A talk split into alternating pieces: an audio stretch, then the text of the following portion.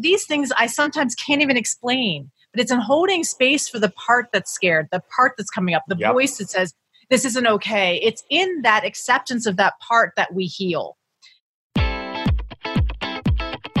Welcome to the Personal Development Without the Fluff podcast brought to you by Satori Prime.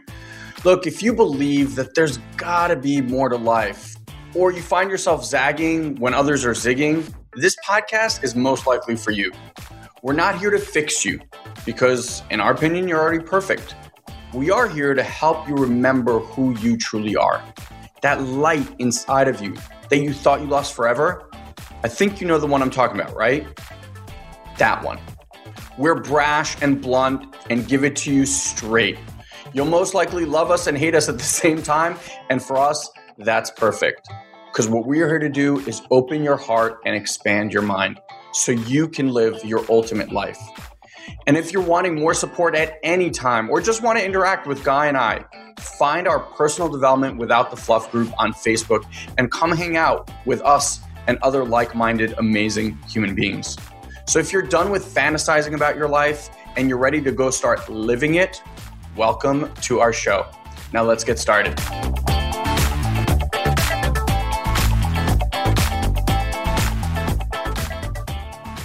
All right, my friends. So today's iTunes review is short, simple, and to the point by Joel Smith, 214, who headlined it Amazing Podcast. He writes, life changing material, one of the best personal development, if not the best, I've listened to. Joel, thank you for the beautiful, kind words. Email me at elon at satoriprime.com and I will send you your personalized gift. And if you're listening and would leave us an honest review on iTunes, uh, once I read yours out loud, you can email me as well and receive this amazing gift. So, again, thank you, Joel Smith, 214. And now back to our show. All right, everyone, welcome back to another podcast, Personal Development Without the Fluff, coming at you. And today, well, we'll just say it's going to be sexy. Um, you'll learn more in a second as to why that is. But before I jump into anything, I first just want to introduce our guest, Jaiya. Welcome to the show. Yay! It's my pleasure. so, um, Jaiya was introduced to me and I'll let her share a little bit of her story of what she does, but I think this is kind of an interesting take. So I get these emails and people say like, "Hey, you should interview so and so and she's amazing." And I'm reading and I'm going, I don't know how this is going to fly on our show. Like I I don't know what we're going to do together. And um and then we met and we spoke. We had just an awesome time. She's really really special. And today we're really going to talk about sex, uh, a topic that a we haven't really spoken about other than maybe me saying some weird sexual innuendo jokes uh, on this podcast but we're going to talk about it and from a slightly different angle which is how to heal certain traumas by using sex as a tool i've probably shared this on the podcast before about where i learned from osho about reaching enlightenment through tantric sex and things like that so it's always been something in my world. And today we have a premier expert on the topic. So Jaiya, I'm super excited to to delve deep into this with you. But before we do that, why don't you tell people a little bit about yourself and what lights you up without getting too kinky just yet? You know, like save that for later so we can keep them tease them a little bit, just yeah, a little, little seduction, little tease, just little just suckle the nipple for a second. You know, yeah, we'll get to the little, okay. yeah so i've been at this for over two decades but it kind of i think it's actually been like lifetimes of sure. teaching people about sexuality and and on many many layers. So i mean i can talk about tv shows and books and all that kind of good stuff but i think what's more interesting here is just the journey that we're all on our own personal sexual journeys and what we're on as a culture. And that's what really really interests me is the the human journey from asleep or not knowing much about sex or how sex can be utilized in our lives to full sexual awakening to uncovering who we are in essence as sexual beings.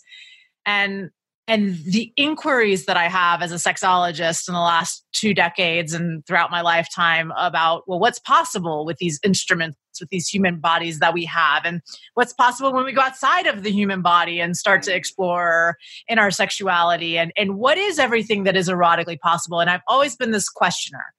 And so out of these these questionings and out of these looking not like at the human psyche from a standpoint of here are symptoms and let's fix it but looking at it more like why are the symptoms presenting?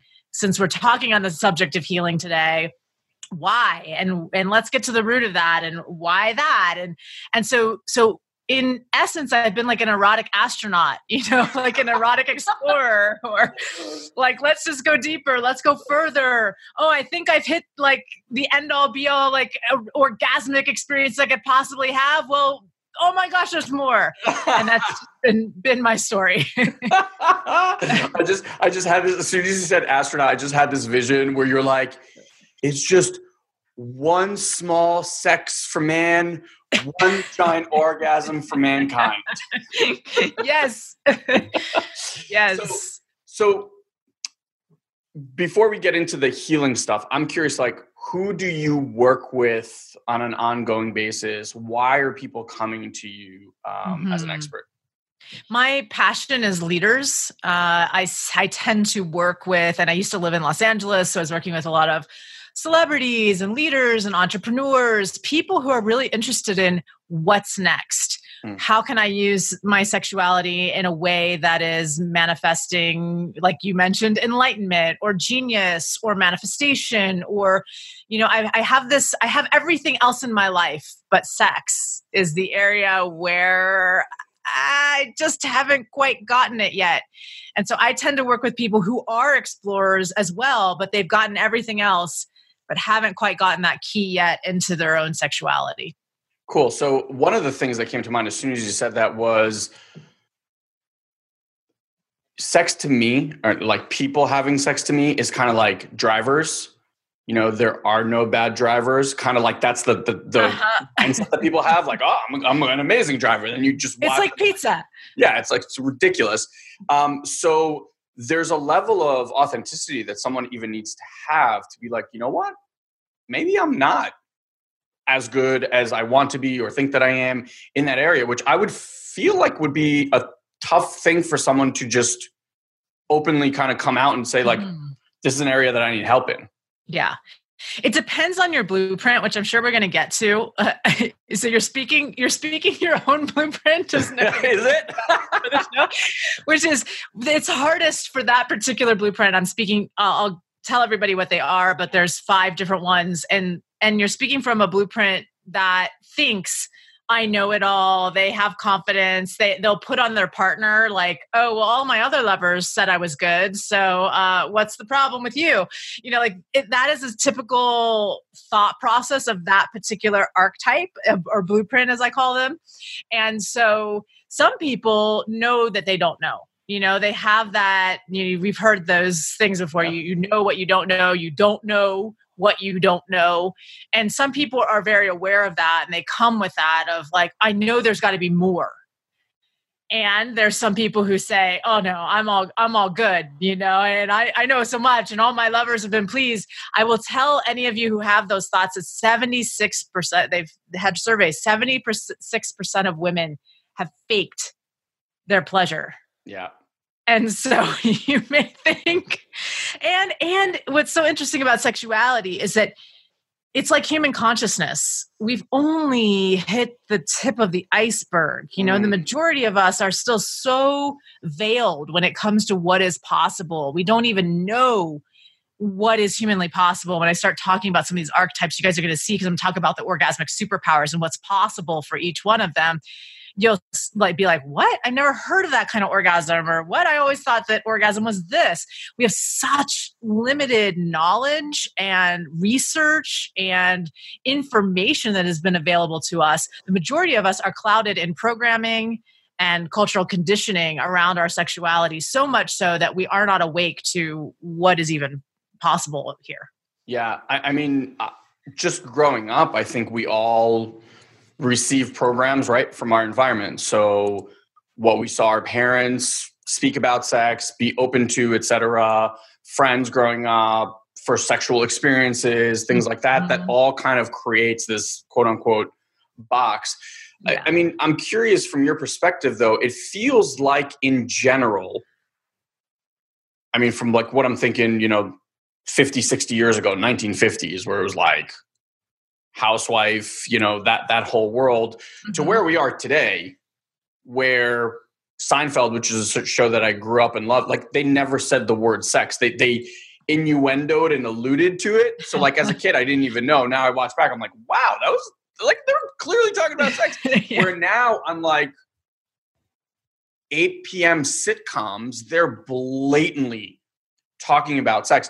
Is there a shift starting to happen and, and people are just waking up to it more? Is that that the experience you have? Yeah, it feels like we are starting to have some movements happening. You know, we have a, a, number of movements happening where there's new awareness, awareness around gender, awareness around, you know, we have the Me Too movement. We have we have a conversation starting that's awakening people but we still I, I, still feel like we're in the dark age. You know we oh, just oh, got yeah. the clitoris we just got the clitoris back in anatomy books. I mean like like it, it was taken out of an it was in anatomy books and then it was taken out of anatomy books and only the reproductive organs were allowed in the anatomy books and then we got part of the clitoris back so the external part of the clitoris back in the anatomy textbooks. And now we're starting to talk about the internal aspects of the clitoris. So even medically we do not even have medically accurate information that's been been passed along. So the, the conversation, I still, you know, just just knowing we're yes we're starting this conversation but this conversation still feels like it's in the dark ages like what? Like why are we still having these conversations? Why why like for me who's been yeah, in it? yeah. Ah. So so, I'm, so yes I'm, we are growing. We are on our I, I, you know if we look at the hero's journey we can look at it archetypally. We are in that journey like we've we've stepped out of this one place and we we've started on the journey because we realized wait a minute our world was not what we think it is or we, we started having that and we're, we're now on the path. I don't know what the final dragons will be till we get to our sexual essence as a culture but us individually are also having that journey sexually. So you i love this. So you know like when when someone asks me because we're obviously in the personal development space, working also with leaders and like waking people up, and, and, that's kind of the mission and the impact. So, if someone were to ask me, "Hey, you know, what's the world look like when this kind of work is is in the world? Like th- this is how human being lives," I would kind of have an idea of what I see that world. I'm curious from your perspective. Have you ever mm-hmm. thought like, what is that magical, mythical place, quote unquote, that you would love? Sexuality to be at when all was said and done? Because you're like prehistoric age. I'm like i wonder what like what what it gets to look like on the other side of this. Yeah i mean if if we go i love stan grof's work i've been re- reading a lot of him lately and and just talking about the holotropic state you know when we start to get into these different states of consciousness we can start to look at well well who are we as sexual beings and of course i me being the explorer that i am i love to go into these kinds of states and sex sex can take you into a holotropic state you know yes. breathing breath work orgasm is a moment of oneness you know we have these yeah. these awakenings that can happen through sexuality when it's used utilized in a in a particular way. Not all the time. I mean, there are people who have spontaneous events during sex where they have spontaneous awakenings, or some people call them hmm. kundalini mm. awakenings yeah. that can happen. So you know if i envision a world where people are have taken this journey and they've gotten into the essence of who they are as sexual beings we have to look at it in multiple layers the human layer and then going into the holotropic you know world and looking at those layers i mean there's there's the ultimate layer which is oneness mm. it, it is you know the ultimate we've merged energetically and we are one with everything in the universe. I mean, I've had those experiences where I'm in orgasm and suddenly I am the sheets and I am the ceiling and I am, you know, the window and I am every I become the the sunlight that was in the oranges from the drink that I had. Mm. That kind of transcendental experience of of oneness, unity and I am everything. I am all. I'm creator of of it all.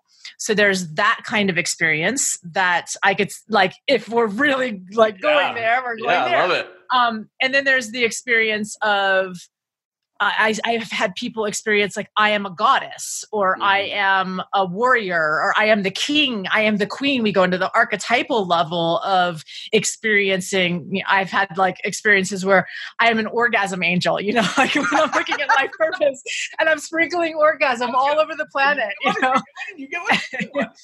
Everybody gets an orgasm.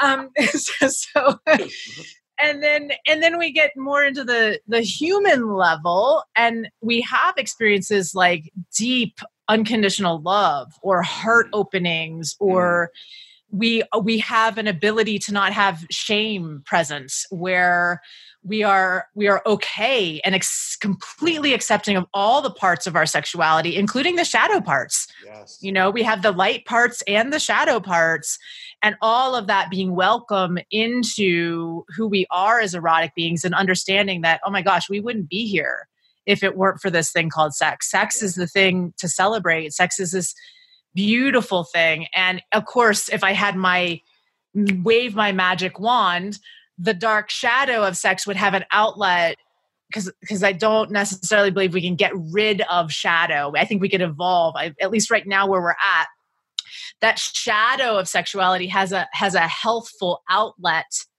to explore and experience and and play.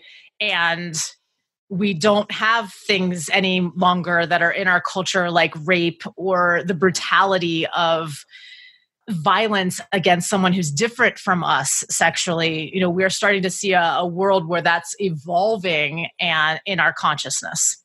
Wow. So yeah. beautifully said. That that last part really hit home um so let's play off of that with the shadows mm-hmm. and i know you mm-hmm.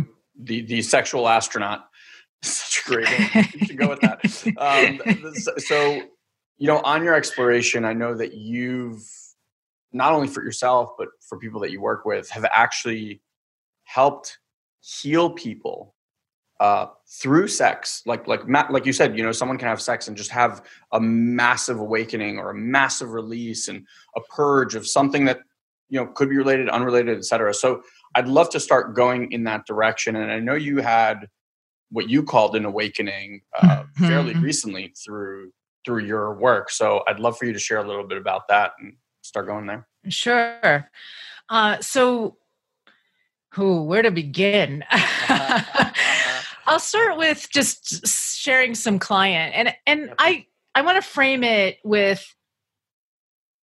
I don't necessarily think I'm the one doing the healing, you know. The the and, and and part of my journey has been heal or heal thyself. You know, when I experience something, I'm looking for okay, well, how like when with the birth of my son, just on a physical layer, you know, my pelvic floor was completely ripped to shreds. And how do I heal the scar tissue? I grew big keloidal, you know, those big purple keloidal scars. So just ah, that was wow. not a happy. And so for anybody out there who has a partner who's had a child, a lot of times people are looking for scar tissue and how that affects the nervous system, how that affects pleasure and the birth of our children being being a trauma that also re-traumatizes us from our own birth trauma. Yeah. And and so we we we see that as an inciting event to a lot of sexual struggles that a lot of couples have or a lot of people experience because it resurfaces trauma or it creates scar tissue. So, something like that, where then I end up doing two years of research working with women, helping them heal scar tissue.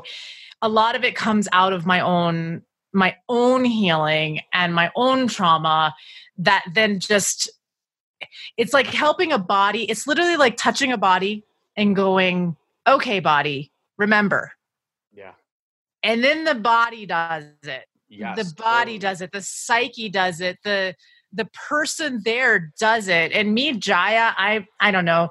You know, as I let identity go more and more, it's not me doing it. It's yep. something else doing it. So um, it's written in that person's way. story. You know, I hear I feel the same exact way. I, I have become more attuned to the fact that um, all we're doing is is creating a vessel and a space a container that when we show up in other people's lives like they get to see themselves in a way.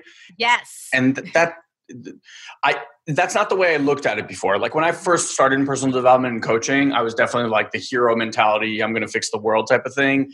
I think as i've deepened my practice i just get that that's not it's just not my space to be in. Mm-hmm. so yeah i really love that you said that. I just think you've done enough work and had enough experiences where you can hold a container for someone to show up and be mm. seen and feel safe. And then they get to work through that stuff. But especially with sex it's one of those things that's so intimate and so private for people that they don't really ever get that container of safe space to do those things. And so to have someone out there that does it just uh, i mean it's a gift one of the, the things that happened in my awakening was this phrase no matter what we do they won't wake up mm-hmm. and it and i saw all the entrepreneurial leaders in at this like it, at this and i was just seeing us speaking to audiences and speaking no matter what we do they won't wake up and in this i had the revelation that it wasn't about what i do it was about what i'm being and what i'm totally. reflecting Totally. And and so I love that you same thing, you know, eh, and and it's funny. My whole life, part of my story has been people telling me about their sex lives. I mean, no matter where I go, I can be, you know, I'm getting ready to be on TV for a, a, an interview or something like CNN or something like that, and the makeup artist inevitably will be like, you know, I have two vaginas or I have, you know, that. CNN, but you know, I just hear all of these stories. Like people just feel comfortable because of who I'm being where I'm not in a state of I'm not going to judge them.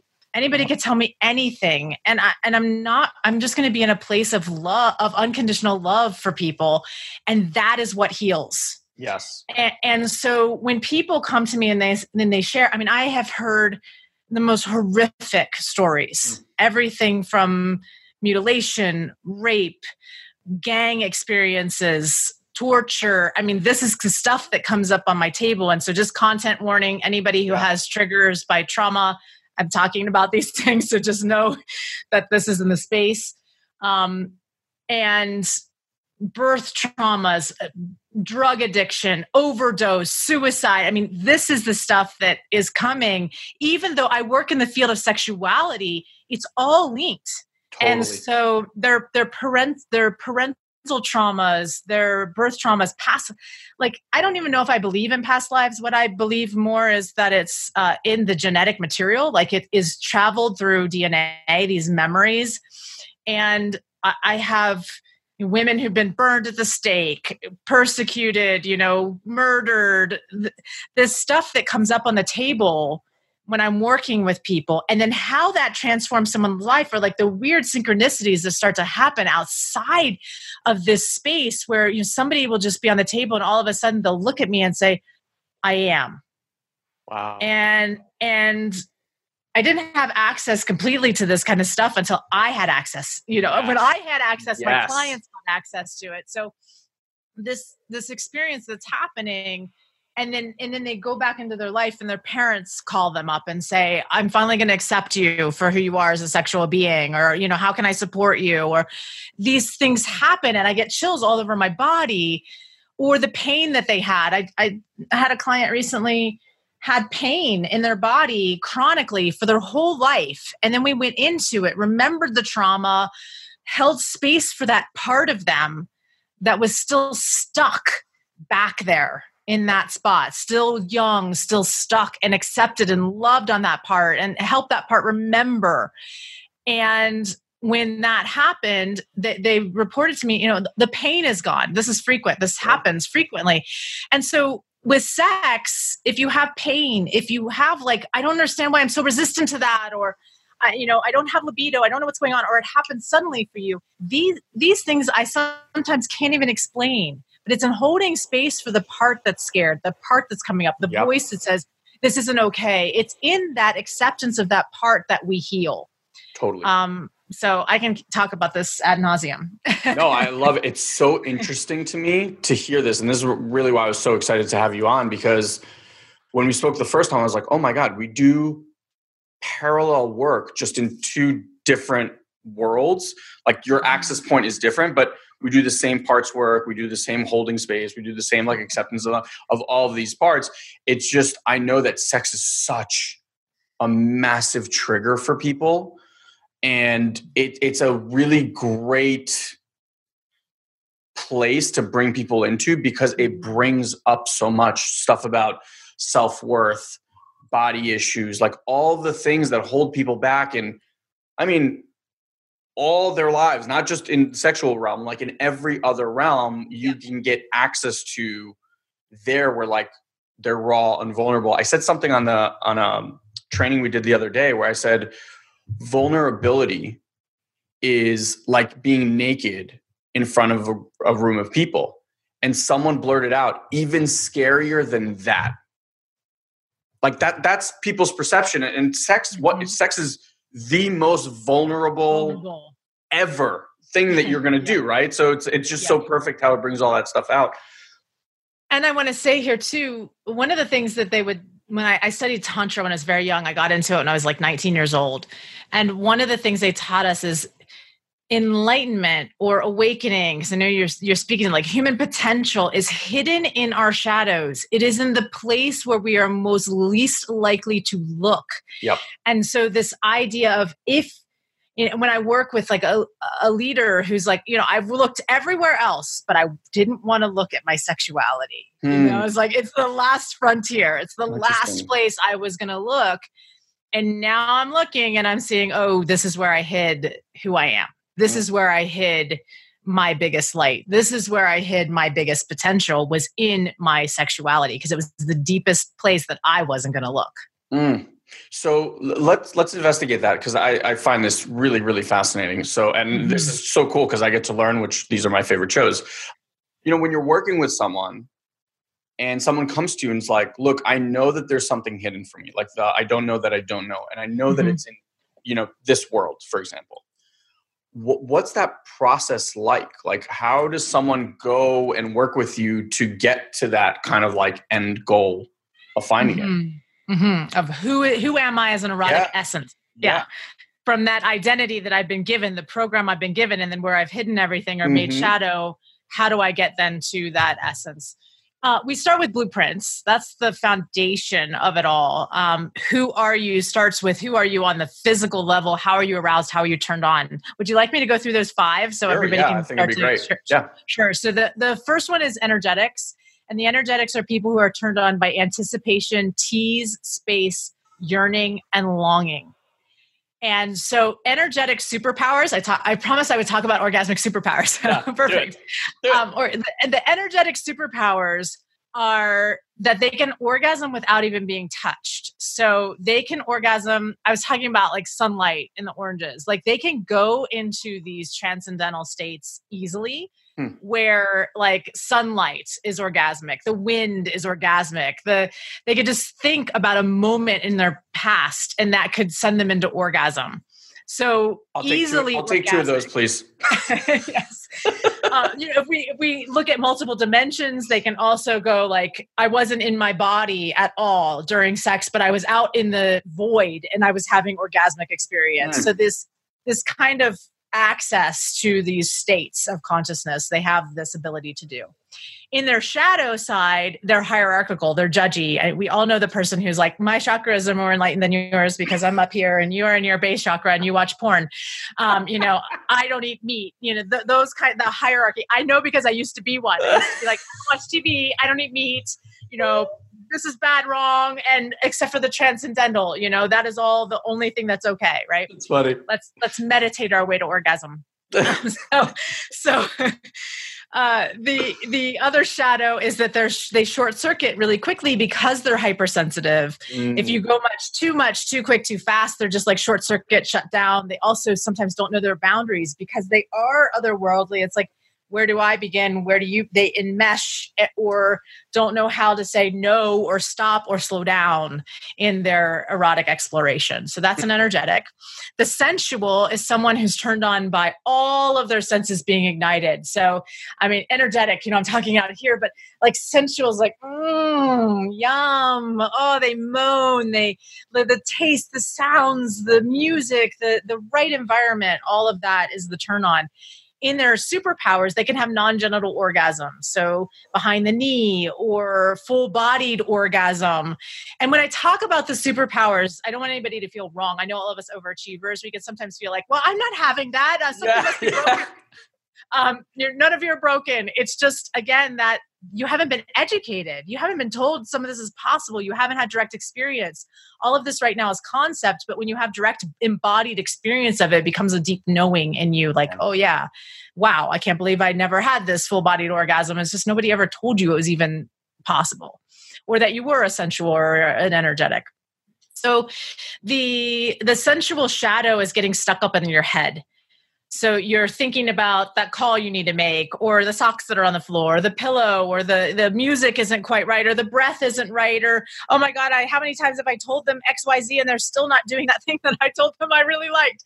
Mm. It's that that kind of head spin that happens or being caught in the thoughts. Tony Robbins says, "Get in your head and you're dead."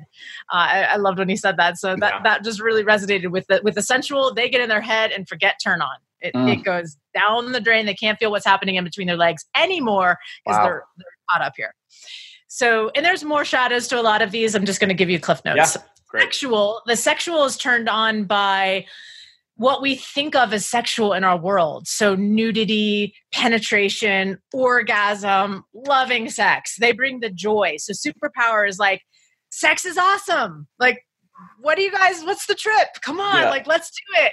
Uh, sex for them is something that helps them relax. Everything feels right in the world. A sexual feels loved and appreciated and seen when sex is happening. It's like food air water Whereas other blueprints are like, yeah, cool, we could have intercourse or we could, you know, da, da, da, the sexuals need sex. Yeah. And so, and superpowers are arousal can happen easily, like zero to 60. They could have a thought or they could have, you know, like, like just the right thing, the right, and it's just like, uh, game is on. I'm ready. I used to say to my partner, chop, chop, come on. Because I couldn't understand, you know, I was primarily sexual with him. And uh, I'd say, come on, chop, chop like let's just let's go. She's like uh, it's like i'm in my head. Ah, yeah exactly. I, I need some i need a toggle. I need some i need a hot bath before we can have sex. Um so so you can see i mean this is a big pain point point for me this is part of my healing journey as well this blueprints came out of my pain i initiate sex i touch his genitals sexual. I touch his genitals. I say, let's have sex tonight in a less nice way. Uh, and uh, I love the F word.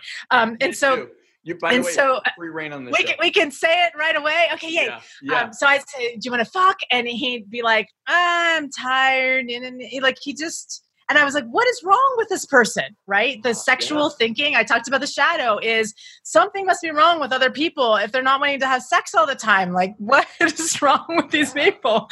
And and a limited definition of sex as intercourse. So that yes. that also ties in, like you know, that. like there's this whole world out there and we're limited.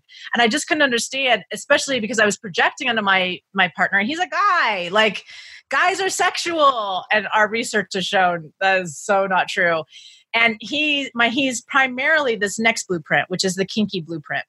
And that's something that somebody who's turned on by taboo and there's two different kinds. One is psychological. It's much more what the power dynamic the gameplay. And there are people who are more sensation based my partner's both. So he likes to be tied up and be restricted in the feeling and the sensation of i can't move. But then the psychology of I can't move, therefore I'm exposed and I'm vulnerable. And that is the turn on. You know, I'm I'm surrendering. I have to surrender. I have mm. no choice but to surrender to whatever you want to do to me. And so that play, of course, with consent, and there's a lot of conversations around all of that once we start playing in that realm that play is the turn on. Superpowers similar to an energetic they can go into these transcendental states of consciousness. There's something called subspace there's dom space and there are also there's an ability i found deep healing here in this in this space when i explored it and superpowers are endless creativity. I mean the the things you can do in the realm of kink i'll be exploring for the rest of my life as yeah. as the erotic astronaut and forever and never have explored everything there is to explore. Shadow side is deep shame. Why am i like this? I can't tell you how many times he would say to me my partner's name's ian he would say to me why am i like this? Why does this turn me on? Something must be wrong with me. Um, and we explored a lot of that And so finally somebody said the coach said stop asking why and just enjoy it yeah. that really changed everything so this shame about who they are, the judgment of who they are, um, also getting stuck or fixated on one particular turn on. It only becomes a problem if it's an issue. Same with all these shadows, but the the turn on of this particular thing, like let's say for instance with Ian with the ropes, what if he had a partner who wasn't wasn't me and wasn't okay with that or he was dating and how do i explain that and, and he just kept, kept fixating on it which is interesting in ian's story because here I was a sexologist. It wasn't until six years into our relationship that I learned. And he was doing it by himself. So there, that can be a danger, right? Tying yourself up by yourself yeah. in California where we have earthquakes. Um, you know, how do you get out of that if there's an emergency and nobody knows? And and so that hiding or shame or fixation that then becomes your only route to turn on. Mm. If his ropes had become his only route to turn on, then we wouldn't have been able to have and, and he was hiding that wouldn't have been able to have like this erotic exploration with anything outside of that that can be a shadow Hi there, my friend. I just wanted to take a quick minute here in case some of you skip these intros on the shows and let you know about our amazing community that's changing people's lives all over the world. It's called The Collective. And if you're thinking, I don't know if this is worth my investment, I thought I'd share just what some of our members have been saying. Take a listen to these reviews. Something about being around you and Guy is magic. I grow more when I'm a part of your tribe. The conversations around love have changed me more than I'm sure I'm even aware of. I ask for answers, and half the time I don't even know what I'm asking for, and then always the perfect thing shows up. I've never felt so free. Another writes, growing stronger and more independent every day, full of self belief, living in the now, and I am love. I do feel free because I've released what was surrendered to what is, and I'm excited as to what will be.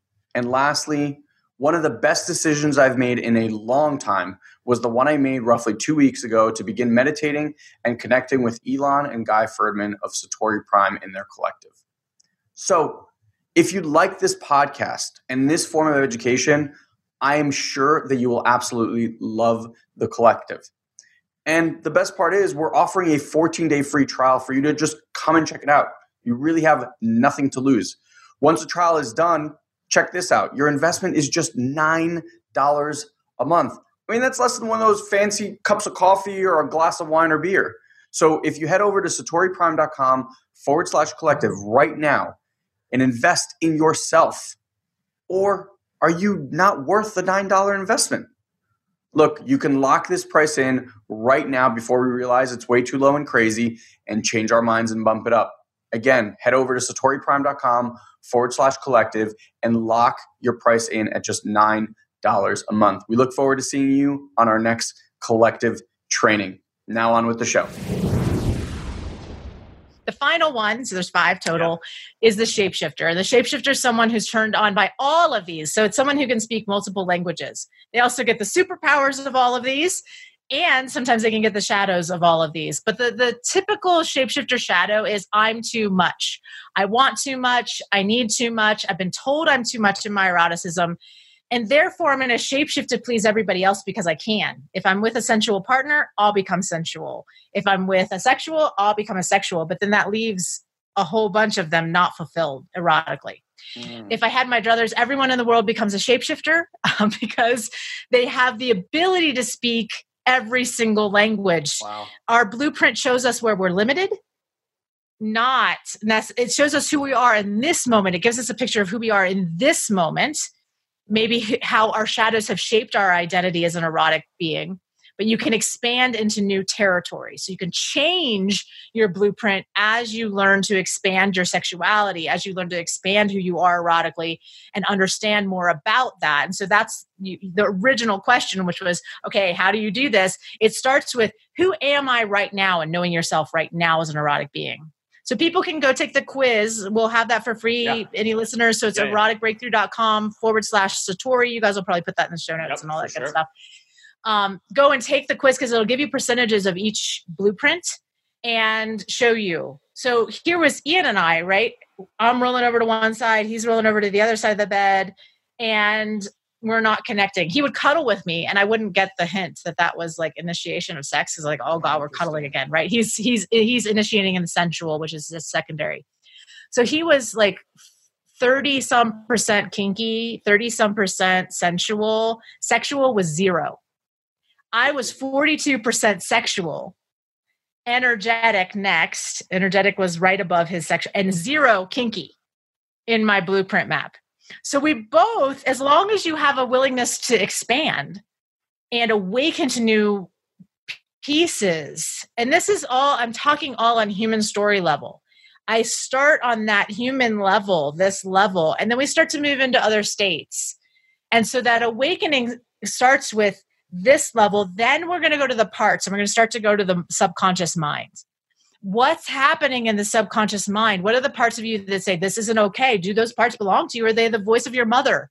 the voice of someone else or something else that's in there and how can we hear those parts and hear their concerns and their considerations and then we start to play with who are you as an erotic persona. And that's the next level. So the next level of those personas, I had seven different personas I developed over the course of all of this work. One was an ice queen. She had total disgust. You know, like nobody wanted to play with her. um, she sounds. Ian fun. and I, Ian and I had some really interesting things, edges. I mean, edge play in the kink realm was where she, you know, she wanted to play because people were not they were just objects to her and, and she was the emotion of sexual disgust erotic disgust mm. that i was exploring a lot of times these parts that we might want to reclaim or play with are the parts we disowned i had a i had one that was all about money and and sexual exchange right so this is sh- the shadow work that i was doing yeah. disgust money and and you could pay her anything like if ian said i'll give you gold earrings then I would be like, I'll have sex any time of the day. So she's kind of like had the prostitute archetype a little wow. bit of, but it reclaimed opulence, wealth, my shame about money, and all of that coming in. My most recent one, her name was Puddles, and she was about reclaiming sexual delight. Like the joy of sexuality, the delight in sexuality. And I had a major healing with that mm. where I realized that there was a moment I was being photographed because I photograph each one of these personas. I was being photographed by a photographer who really understood this work, and she she's she gave me a gift of glitter at the end of the day, and I lit up like a Christmas tree. And she was like, "Oh my gosh, that lighting up makes me just want to give you everything." And I was so bad at receiving in my life, like I couldn't accept yeah. gifts, I couldn't and and and because I was still in the persona, and I had this whole image of being such a, a little girl where I just wanted my dad to buy me a balloon at the fair or mm. a funnel cake or like some like some s- symbol as a little girl that I I was his little girl, you know, mm. that that and, and I just burst into tears at this image because it, it was an, an experience I'd never had. Wow. So Ian took Puddles out to the fair and we had funnel cakes and we rode the Ferris wheel, you know, something oh. Jaiya would never do because God forbid we eat gluten and sugar, you know, like, but it was so amazing to reclaim these parts and then integrate the parts into who who am I and we can keep going up the layers, you know, keep going up archetypal layers and and then all the way to that source of I am as an erotic being. I am orgasm. Mm everything is orgasm. I'll mm-hmm. tell another little quick story yeah. in this, uh, just kind of as we've been, as I've been processing this. So my new exploration has been: Can everything be orgasm? Can everything be orgasmic? Every sensation that I experience, because there's a story layered on this on this the sensation, right? One of the things I hate more than anything is throwing up. It is the worst feeling for me. I hate it, hate it, hate it, hate it, hate it and I'll do anything to not throw up. Like I'll hold it, I'll sweat, I'll yep. like, you know, a little yep. mouth watering. Yep. I'll burp, I'll do anything not to. Moan. Moan, lay on the bed. Oh. And so I had the sensation come start coming. I was like, okay, this is gonna happen. And I started going, okay, I'm going to detach the story that this is bad or a bad feeling or a whatever from this sensation that I'm experiencing and see if I can just feel the amazing sensations that are there. And I started feeling all the sensations, the heat and the the mouth water, the the like different sensations. And then next thing I know, you know, I'm on the floor, hugging the toilet. I had the door closed, and someone's like, Are you okay in there? And I'm cracking up. I'm heaving, and I'm just like, I'm orgasmic. I'm laughing. It was like orga it was like orgasm. If I could separate and just experience what was happening the mm. sensations mm. without any label it was a completely and i knew in that moment i was like something shifted dramatically inside of me that i could then take anything and create an orgasmic experience out of anything so mm. And and I could share some backstory around that, but I'll let you. I, I, love. I love that. No, no, no. I love it. It was that was so beautiful. You uh, you hit the nail on the head with this uh, puking thing. I I went to Colombia. So it was two years ago, three years ago, maybe now. Um, and I knew we were going to do five plant medicine journeys, and I knew that that's like you know part of the experience, right? Like, mm-hmm. And I was like you, I hated puking. I'd done ceremonies before, and every time I like sat there and I was like doing everything in my power not to purge breathing heavy, lying down, moaning, rubbing, like doing everything. And eventually I would purge and afterward I'd feel fantastic. But like the whole buildup was, and I was like, look, if I'm going to do multiple ceremonies, I got to get past this because like I'm not going to be there so uncomfortable all this time. So we get off the plane and I end up getting invited to go do Kambo. Have you ever, you know, Kambo? So mm-hmm. is a, a frog medicine that they basically like whatever they put little dots on your skin and then put the medicine in there and it makes you purge like it's instant purge so wow. i get off this plane to colombia before we even go do any of the, the other medicine work i get off the plane and i do this and so my whole intention with going in was like i'm done with having this fear about puking and all this stuff so within the first whatever x hours that i was in the country i purge we get to the jungle I walk in and they're like, okay, we need you guys to clear your system. So we made you this drink and it's this like whatever ancient potato something or other.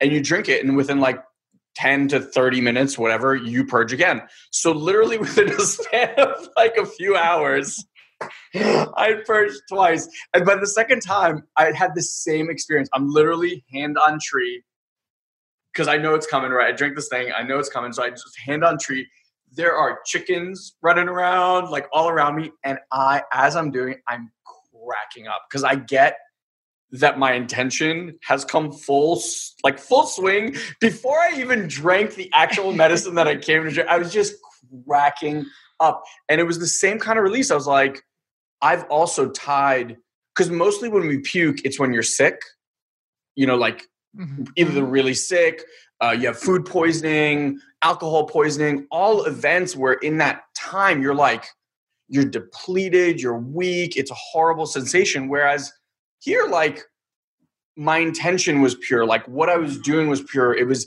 it felt healing and cathartic and like beautiful.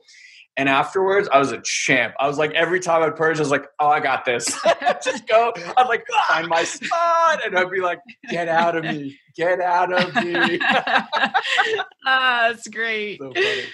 Uh, tell, tell, yes. tell, me the background of your story. And because you said yeah, so so a little bit of background. Let's see, where do I start? Because it's a it's a it could be long, so I'll just give you cliff notes of it.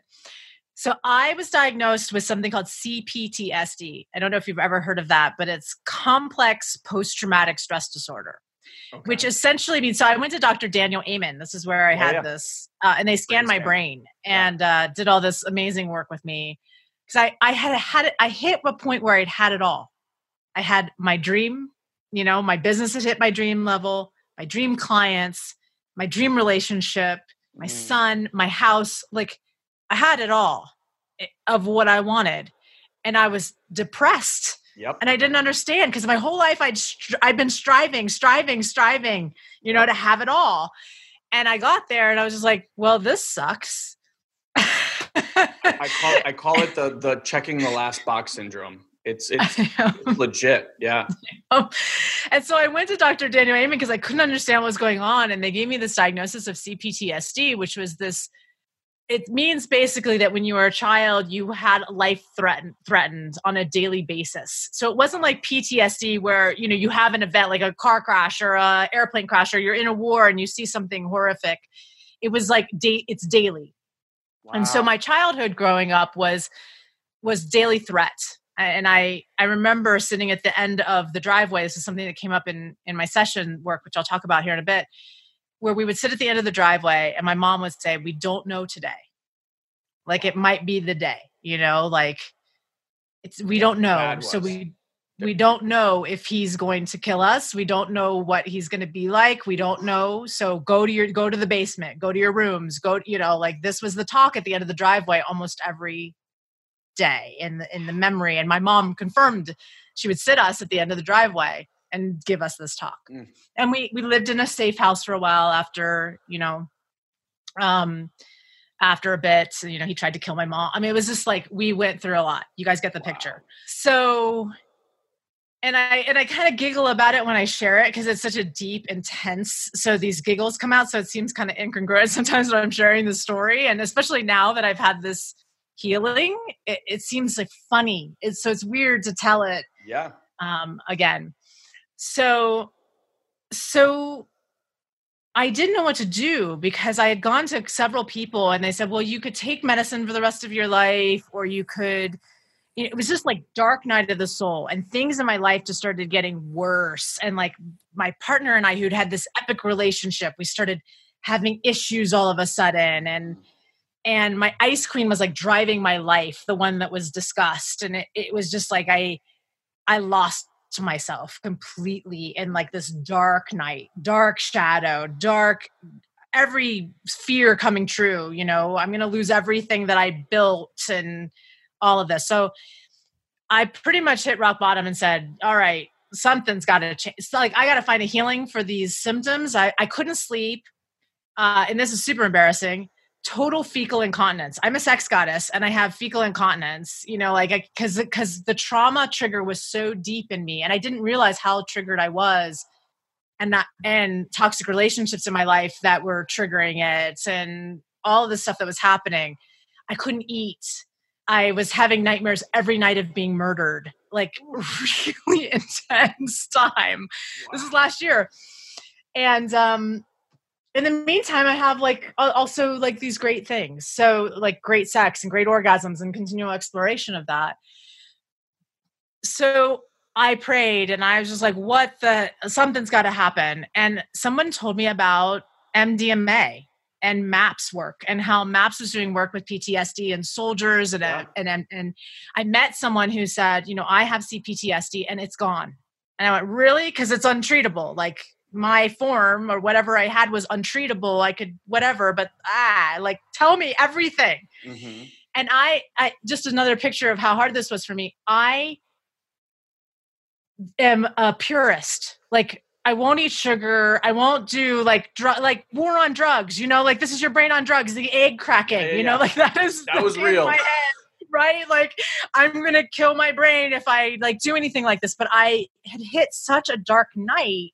Mm and needed to heal this trauma and and i read enough research that i was like all right i'm doing it Good for so you. i went in and ended up my first session was unbelievable like mm. all my symptoms were gone the next day not one wow.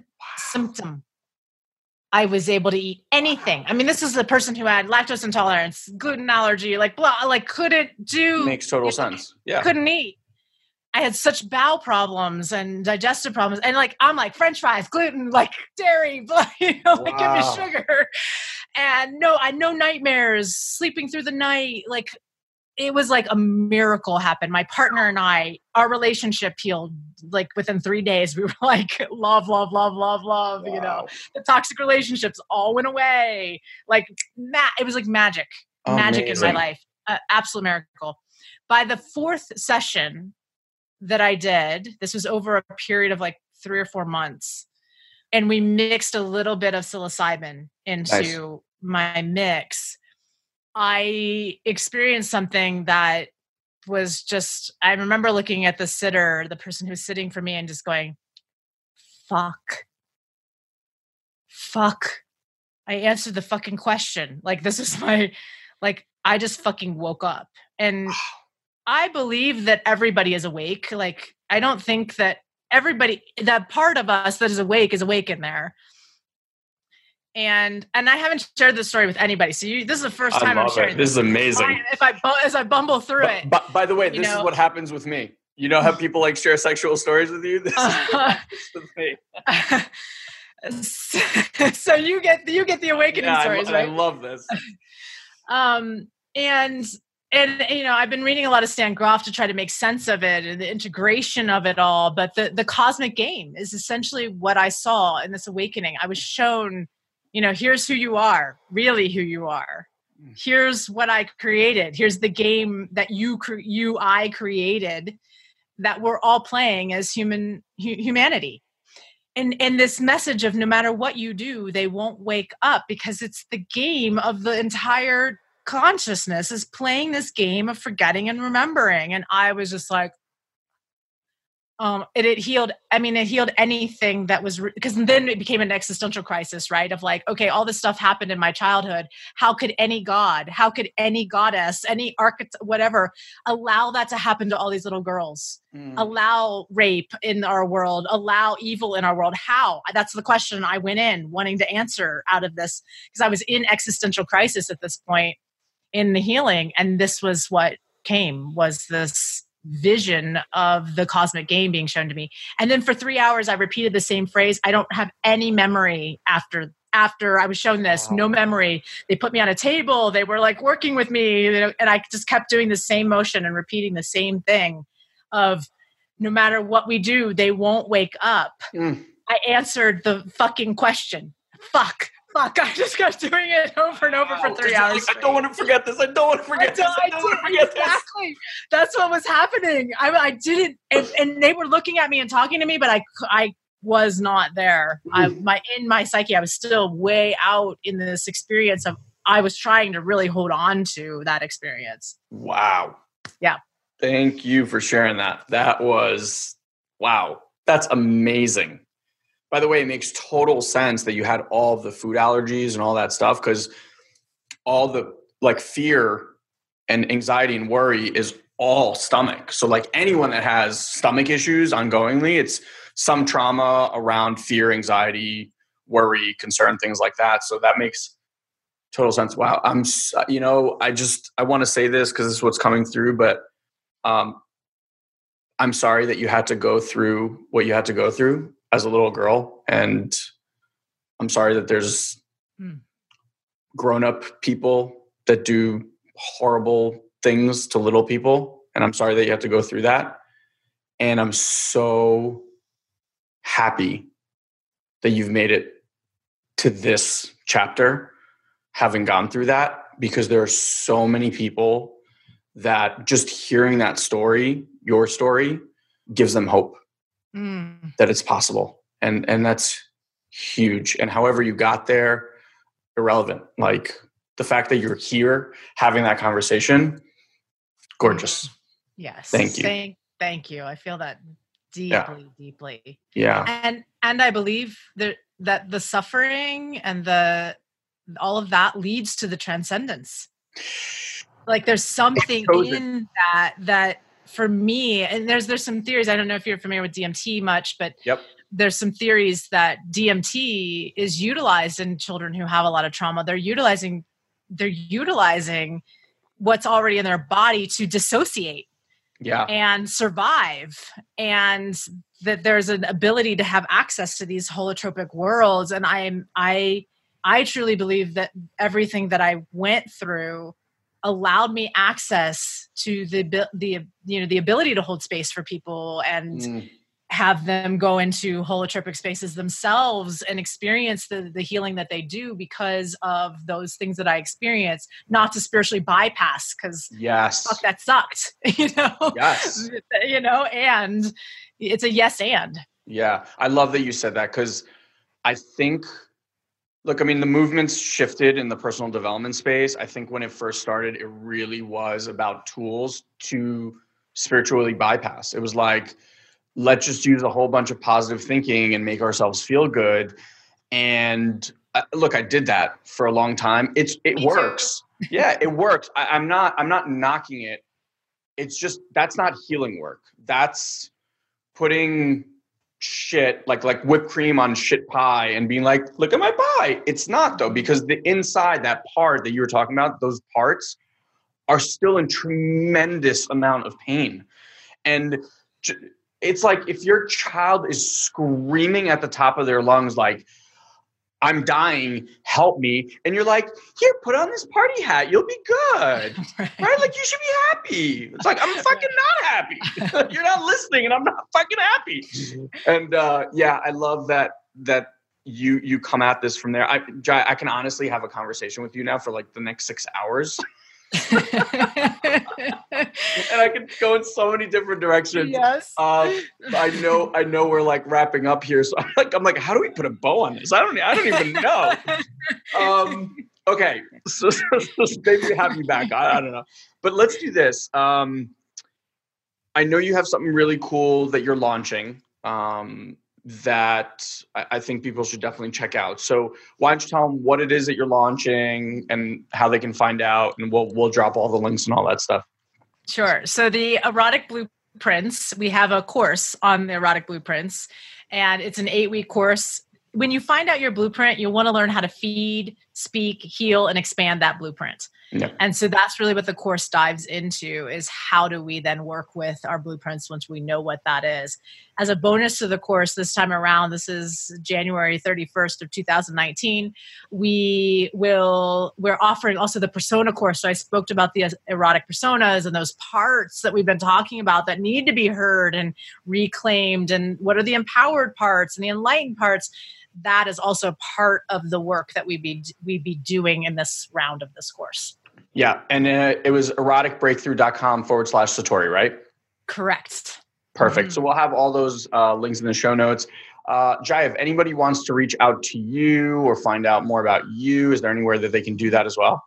Sure. Jaiya.love. J A I Y A dot love. And I'm also on Facebook. I haven't been posting too much because it's it's been hard for me to to post now since this whole thing.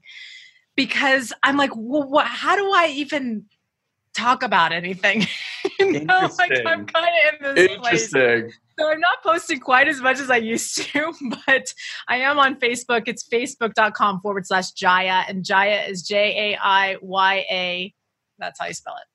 Awesome. It's funny that you say that. Uh, when I did one of my plant medicine journeys, I had the same thing. I was left with like, what the fuck are we doing? Like, what is it all for? It doesn't mean anything. yeah. Yeah. And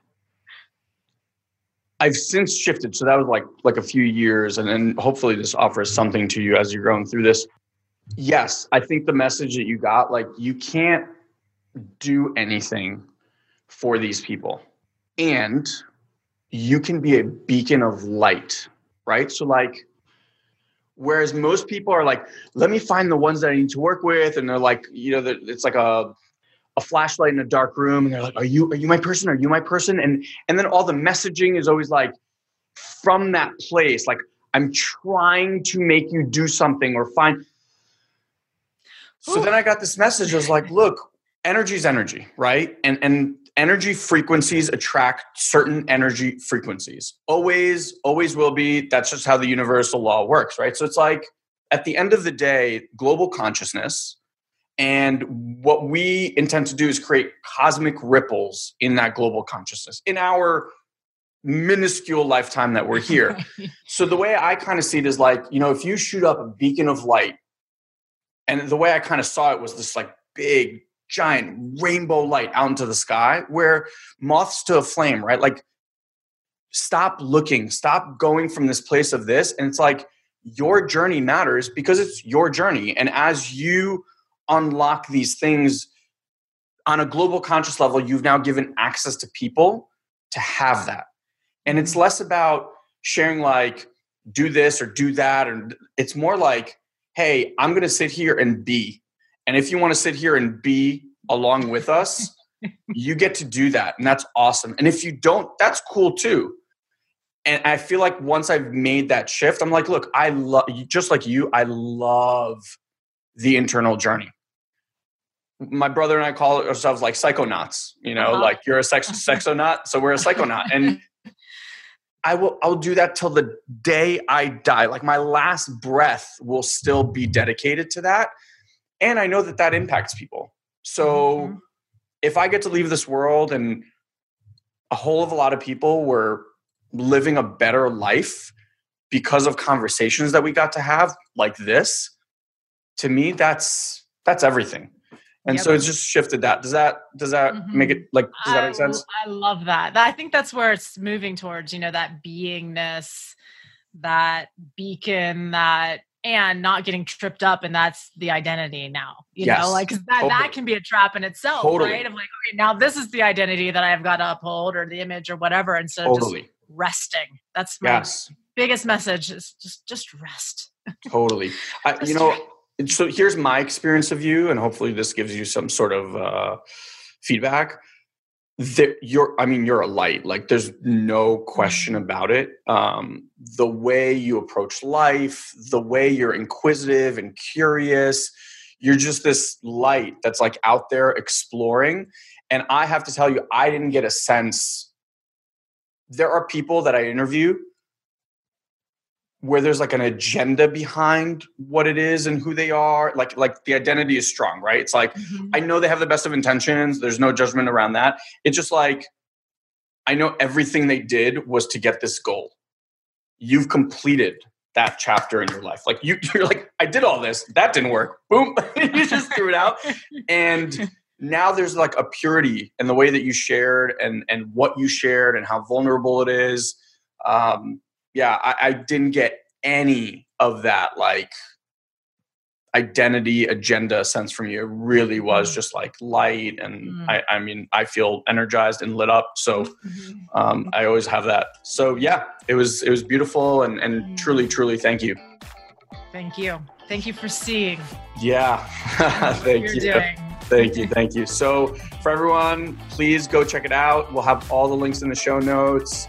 And if you have any questions specifically for Jaiya, go find her on social media, and we'll see you on the next podcast. Have an amazing one, guys. Hey, hey, before you go, I just wanted to remind you to go lock in your $9 per month for life offer to join our collective. Like I said, you can even try it for free for the next 14 days. I promise if you like this podcast, you will absolutely love what we're sharing inside of the collective. Again, just head to satoriprime.com forward slash collective and you can lock that price in. These are the same tools that we share with our personal one on one clients, and those guys pay us tens of thousands of dollars to work with us. You can have them for just nine dollars a month. Again, satoriprime.com forward slash the collective. And as always, we'd love to hear your honest reviews of our show. So if you head to iTunes and leave us a review right now, you could actually be next week's lucky winner. And lastly, if you do want to connect with Guy and I, head to Facebook right now, join our personal development without the fluff private group, ask for permission. There's a ton of amazing exclusive content there as well. And you get to communicate and interact with Guy and I on an ongoing basis. So, as always, thank you for your trust, your loyalty, and your listening. We do not take it for granted. We really, really appreciate it. We love you, and we'll see you next time.